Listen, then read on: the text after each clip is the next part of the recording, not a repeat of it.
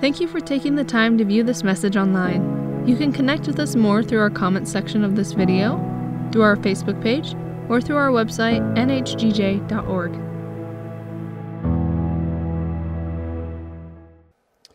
In this message series, I have been making a push to back the campaign of the one who is most capable of leading us both now and into the future. I've been campaigning on behalf of and focusing on the kingdom of God where Jesus Christ is king, both in 2020 and forever. This is the last message of this series, and at this time, uh, ballots have been counted and there's transition of power in the United States. But the idea that we've been focusing on is that regardless of who sits in the seats of power here on earth, Jesus is seated and at rest and in authority in heaven at the right hand of the Father. He is on his throne, and Jesus Christ is king. Well, one of the things that happens when a contest takes place is that there is a victor and there is a defeated foe. There's winners and there's losers. And in this idea that somebody emerges out of the competition as the victor and receives glory for what they've accomplished. We're familiar with this in athletic contests. A runner outruns the rest of the field, crosses the finish line first. He or she receives the glory. Some guys go out to the lake to do some fishing, and at the end of the day, they're going to ask who caught the biggest fish. Or maybe it's who caught a fish. A young woman works hard in all of her classes at school, and she becomes the first of her family to not only graduate, but to, but to graduate with honors and receives the glory, the accolades that go along with that. Now, when we speak of Jesus as king and him receiving glory, there is a sense that it is based upon his accomplishments. Jesus was the first to do something that nobody else has done or maybe will ever do in some cases. He was the first and only to live out his life without sin. Nobody else had done that, and nobody else has done that since. He was the first and only to offer his life as a complete uh, atonement or offering for sin. He's the only one that could do that, and he's the only one that has or ever will do that. He was the first to defeat the power of sin and paved the way for us. He led the way for all of mankind.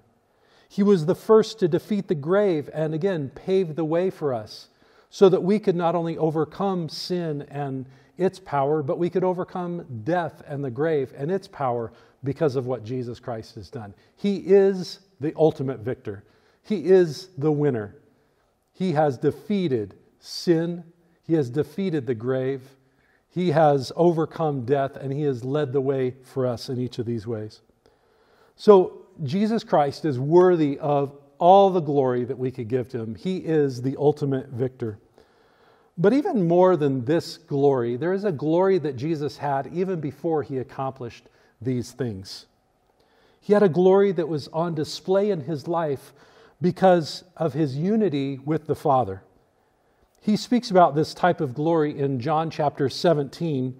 He is praying for the disciples, he is getting them ready because he is about to be crucified. And he wants to let them know what's about to come. But even more than just giving them information, Jesus prays for them. Speaking to the Heavenly Father, Jesus says in John 17, 4 through 5, He says, I glorified you on earth having accomplished the work that you gave me to do. And now, Father, glorify me in your own presence with the glory that I had with you before the world existed. You see, Jesus states in this prayer that he glorified the Father by accomplishing the work, but there's also this glory that he's going to receive as he overcomes sin, as he overcomes the grave. He says to the Father, Glorify me in your presence with the glory that we had before the earth even existed. This is a shared glory of unity. Jesus is saying, You and I were one before this world even existed. We shared in this glory of unity, this glory of oneness. I was with you as one in the glory we shared. I adorned myself, I covered myself with humanity, released myself from this glory of my own glory, and became a man upon this earth. And I put your glory on display. And now, because I remained as one with you, I did not choose my own way, but Father, I chose your way. Put my glory now on display as I ascend and I'm with you at the resurrection. In other words, Jesus saying, Let them know that I am the King of all kings, that I have accomplished what I came to do. Let that glory be revealed in my life. Now, this glory is not the glory that is achieved by being first across a competition or being the best at something, but it is a glory that is achieved in unity with the Father and the Spirit to be in perfect union with the one who emanates glory because he is the first and the last, the beginning and the end. Jesus, the final word. Asking the Father, Lord, let them see that glory that existed before I ever stepped onto this earth, before this earth even existed. Let them see that glory in me. In this glory, Jesus shows us that he came from the Father, and it reveals who the Father is. And I want to look at in this message this type of glory that Jesus not only prays for himself, but, but hear this Jesus prays that people would see that same glory in his church. You and I, who are followers of Jesus Christ, Jesus prays that we too would show forth this type of glory. But here's the condition, and here's what we're really going to spend time looking at in this message is that this type of glory has conditions around it. And you and I only get to put it on display when we're in unity with one another and with the Father, Son, and Holy Spirit. So let's pray, and we'll look at a couple more scriptures and uh, unpack this idea of the kingdom glory and how it's revealed in us. Jesus, we thank you that you put on display the glory of the Father. You didn't just show us your glory, but you set it aside so that you could show us what it means to live in the kingdom, and that we too can put that same glory on display. But Lord, there's conditions around that we understand and and Lord, I pray that as we open your word that it would become more clear to us what our role is in that. And I pray that it would become more clear to us that we need your Holy Spirit to actually accomplish it. So, Lord, let your glory be seen, both revealed to us, but also shown through us. Let your word come alive as we hear it, as we receive it, and as we live it. In Jesus' name, amen. Now, to understand kingdom glory, we need to go back to this prayer that Jesus prayed in John 17. He's repeating a number of themes or ideas that he's already taught the disciples about. Now, it's his prayer for them as he speaks to the Father as we come to verse 20 that there's this shift that as Jesus has been praying for the disciples, he's now not only praying for them, those seated in the room or those praying with him but Jesus actually says a prayer for you and for I. He is saying a prayer that spans through the ages.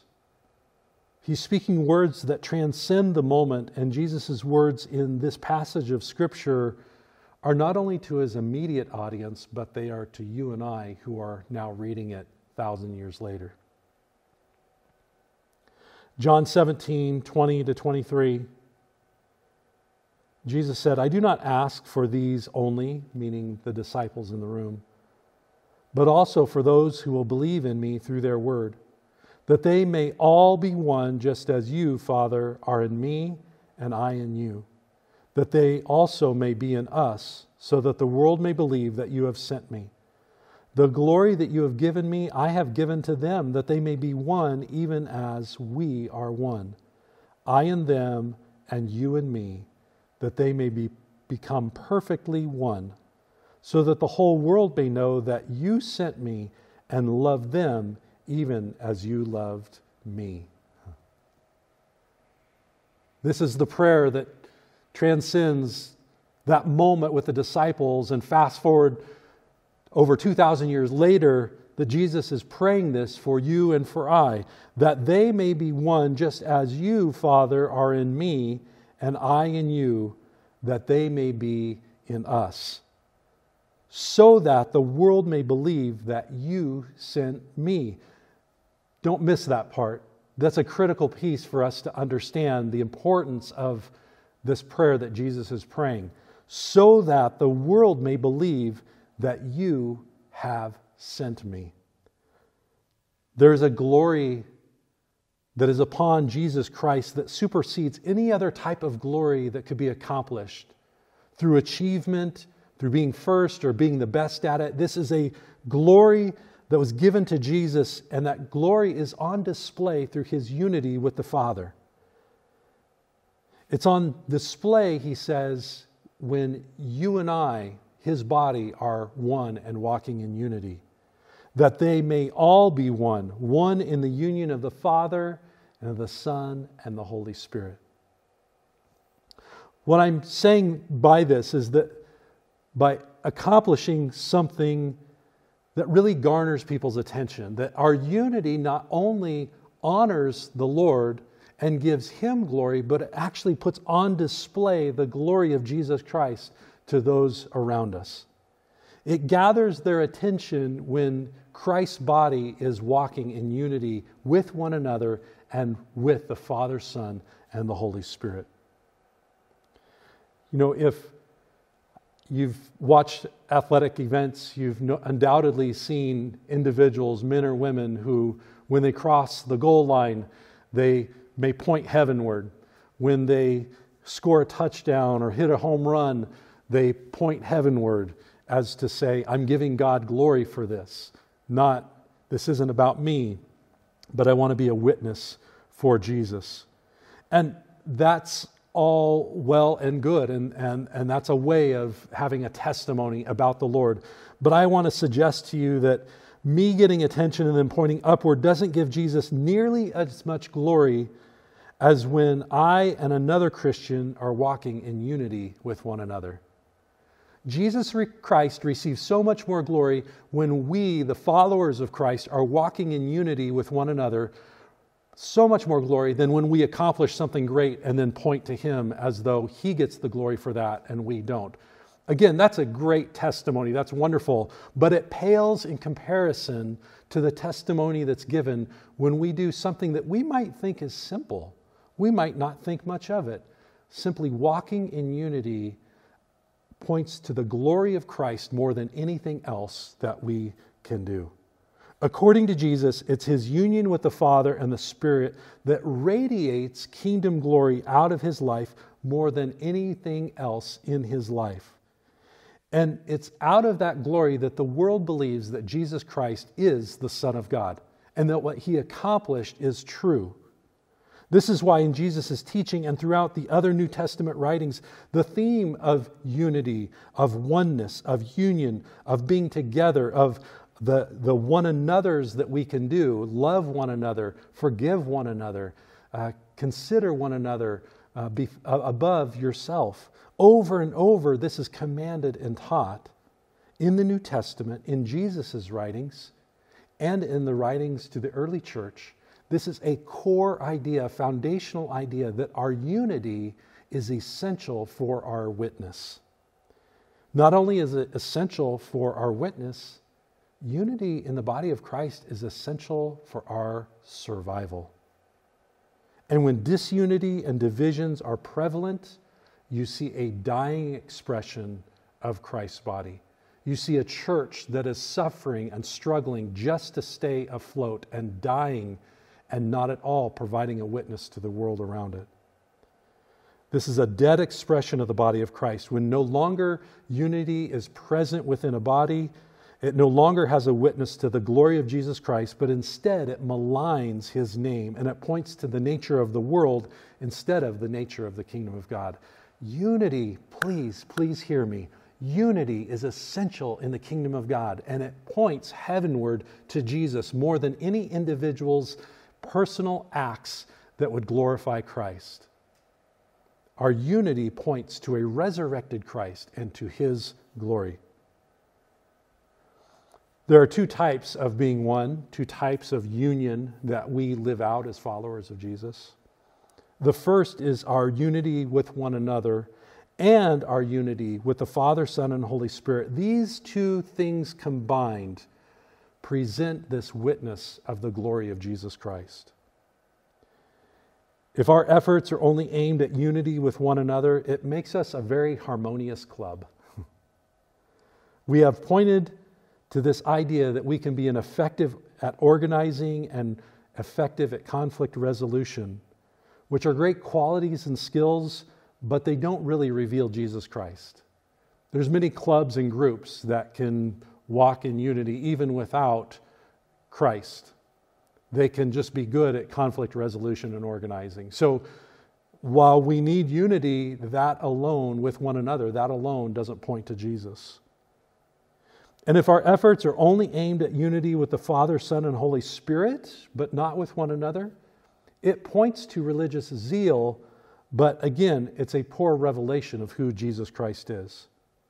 In fact, Scripture teaches that we'll never actually be in unity with the Father, Son, and Spirit if we aren't in unity with one another.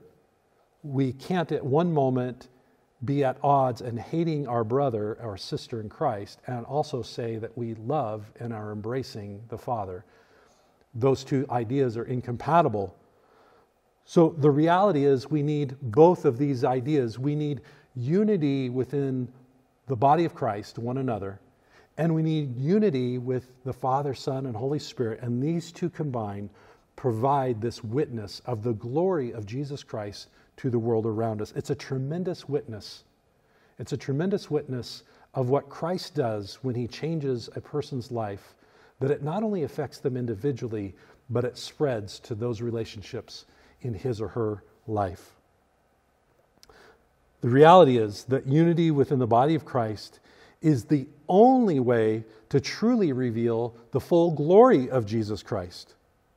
We see this in Corinthians, where Paul is addressing spiritual gifts. He says, Listen, signs and wonders are great, but without love, they don't really point to Christ. They don't mean anything.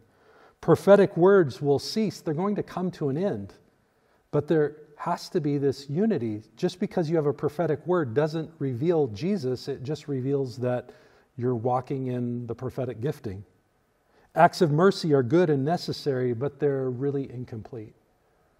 Christian unity is the most effective way to reveal Jesus to this world and also defeat worldly principalities and powers. This is true, and it's stated over and over in the New Testament. There cannot be a divided body of Christ and somehow communicate a loving and unified Jesus. It's the breaking down of these dividing walls that confounds the enemy and glorifies Jesus. You want to do real spiritual warfare? You want to really work against demonic forces? Then don't start with breaking down these demonic barriers somewhere out there. Start with yourself and identify any anger, bitterness, or division that you might have with another Christian. That's the first place to start with real spiritual warfare. The other things, the enemy is not afraid of a prayer from a person who's divided with the body of Christ. It's a weak prayer. It doesn't have the force that comes from the unity of being one with Christ and one with his body, his people. And so begin with yourself. That's the most forceful advance of the kingdom of God against the foes of the kingdom. It's the most forceful advance against the demonic forces at work in our world is a body of Christ that is walking in unity with one another and with the Father, Son, and Spirit, the unity that they experience together. So, where does this bring me to my role? What is your role in all of this if you're a follower of Jesus? Where and how can we bring unity where divisions exist within the church? Well, really, we start with ourselves and what role we can play and making sure we're at one, that we're in union with the rest of the body. It begins with those who are inside of God's family. Can these things apply outside of the church? Absolutely. Biblical principles work across the board. But we don't begin with those people outside of God's family and say, let's fix those situations first. We always start with our brothers and sisters in Christ. And we say our family of God is where this begins because we work from a common frame, a common starting point, which is a high value of Scripture. The work of the Spirit uh, taking place in both individuals or groups that are involved in any type of conflict. And so we start in the family of God. And then, if we can bring reconciliation to the world around us, we extend it out from there. So, my first step, what can I do? First is I can seek a pathway to peace. I can seek a pathway to peace. I should be a peacemaker. And what that means is I begin with the mindset of how can I mend together versus tear apart? How do I begin with this idea that I can mend whatever brokenness, whatever division may exist? How do I mend together instead of looking for a way that might tear us apart? And I'm cautious to say or do anything that would cause a greater rift. I'm always working towards this idea of how can I be a peacemaker in this moment? How can I seek a pathway to peace and reconciliation? Two, I approach all with humility and grace. I begin with this approach that I don't want my way, I want the way of Christ. I don't want my voice to be most prevalent. I want the Word of God and the peace of Christ to be most prevalent. So I approach all with humility and grace. Even those who don't reciprocate that same type of response, maybe somebody is taking an arrogant approach or an aggressive approach with me, I still have the opportunity to walk with humility and grace in those moments. Third, I would work towards agreement. Now, agreement isn't necessary for us to walk in unity, but I do want to try to work towards agreement. Always choosing unity over agreement. Again, this idea that it's better to be righteous than right. Sometimes we get to that point where we don't land on the same place of an issue, but we can still land in unity with one another. This isn't just kind of agree to disagree. It, it may be that we don't end up agreeing on the outcome or the answer to a situation. But there still needs to be unity in that moment. And until we achieve unity, we haven't achieved resolution. We haven't reconciled this to the point where we're glorifying Jesus.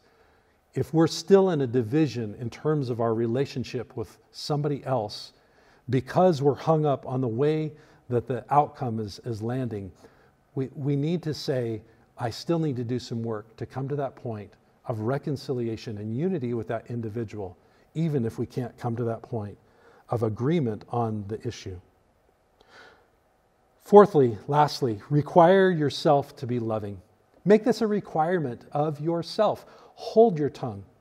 Don't say anything that would be inflammatory or accusatory of the other individual. Don't, don't say anything that would demean them or cause them to feel slandered in front of you or misunderstood. Don't take their point of view and exaggerate it out to your benefit and to your argument. All that does is cause division. I know a number of people who view divisiveness and, and confrontation as a good way with, to go within the kingdom of God. Do you know that when Jesus confronted people, he wasn't confronting people who were drawing close to him, he was confronting people who were trying to keep people, others, from getting to God. So be very careful with the way that you use confrontation. You have to be seasoned with grace with your words, peace loving, gentle, and compassionate, the word says.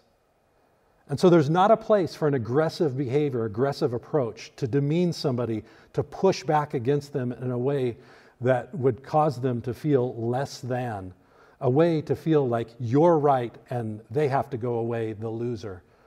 No, when we require ourselves to be loving, we take an approach that says the only good approach out of this is that we walk away in unity in Christ.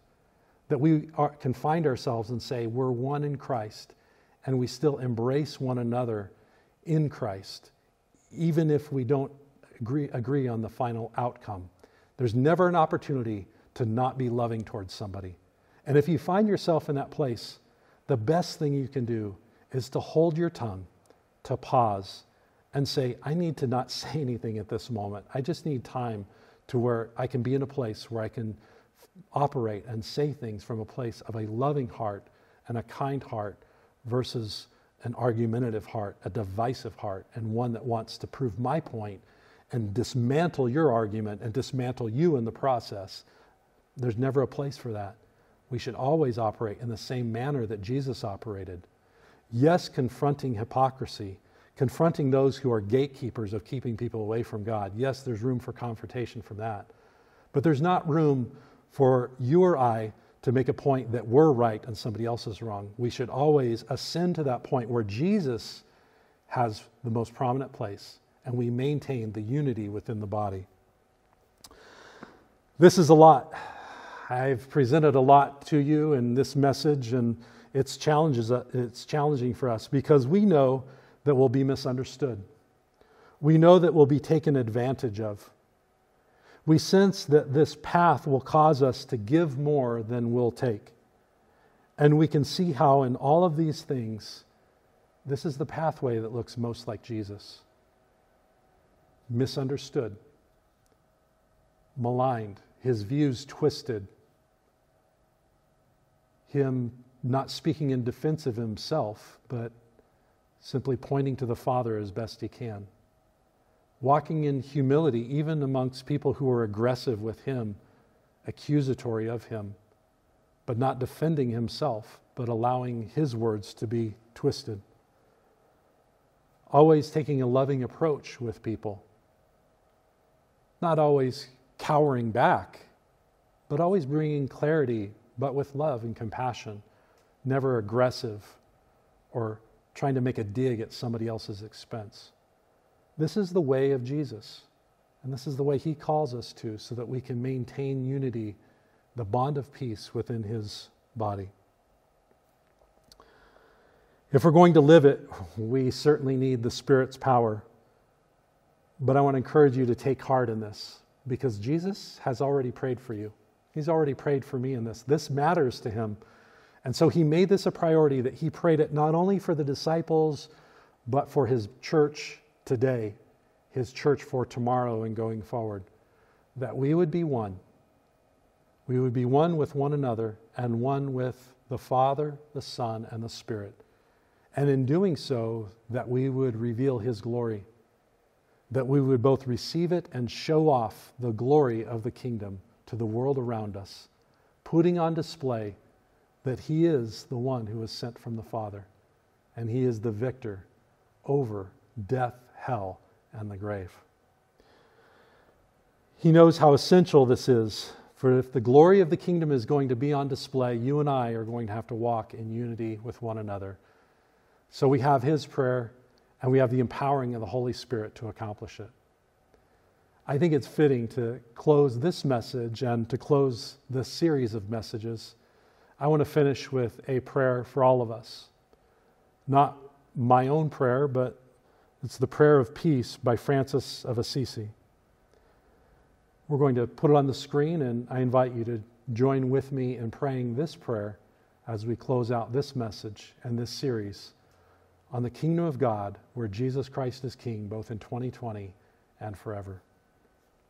Lord, make me an instrument of thy peace. Where there is hatred, let me sow charity. Where there is injury, pardon.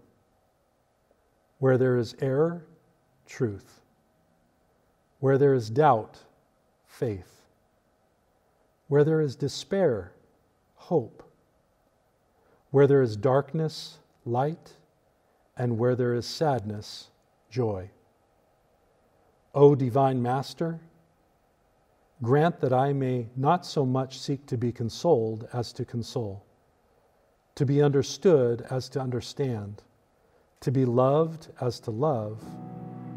For it is in giving that we receive, it is in pardoning that we are pardoned, and it is in dying to ourselves that we are born to eternal life. Amen. You can find more resources for this service at nhgj.org. Email us your prayer requests to prayer at nh4gj.org. If you are a new follower of Jesus, we have a free resource for you called Following Jesus. To receive a copy, send a request to info at nh4gj.org. If you would like to partner with our ministry through giving, you can do that online at nhgj.org/giving or by mail to 641 Horizon Drive, Grand Junction, Colorado 81506. Thank you for being with us and may the Lord bless you.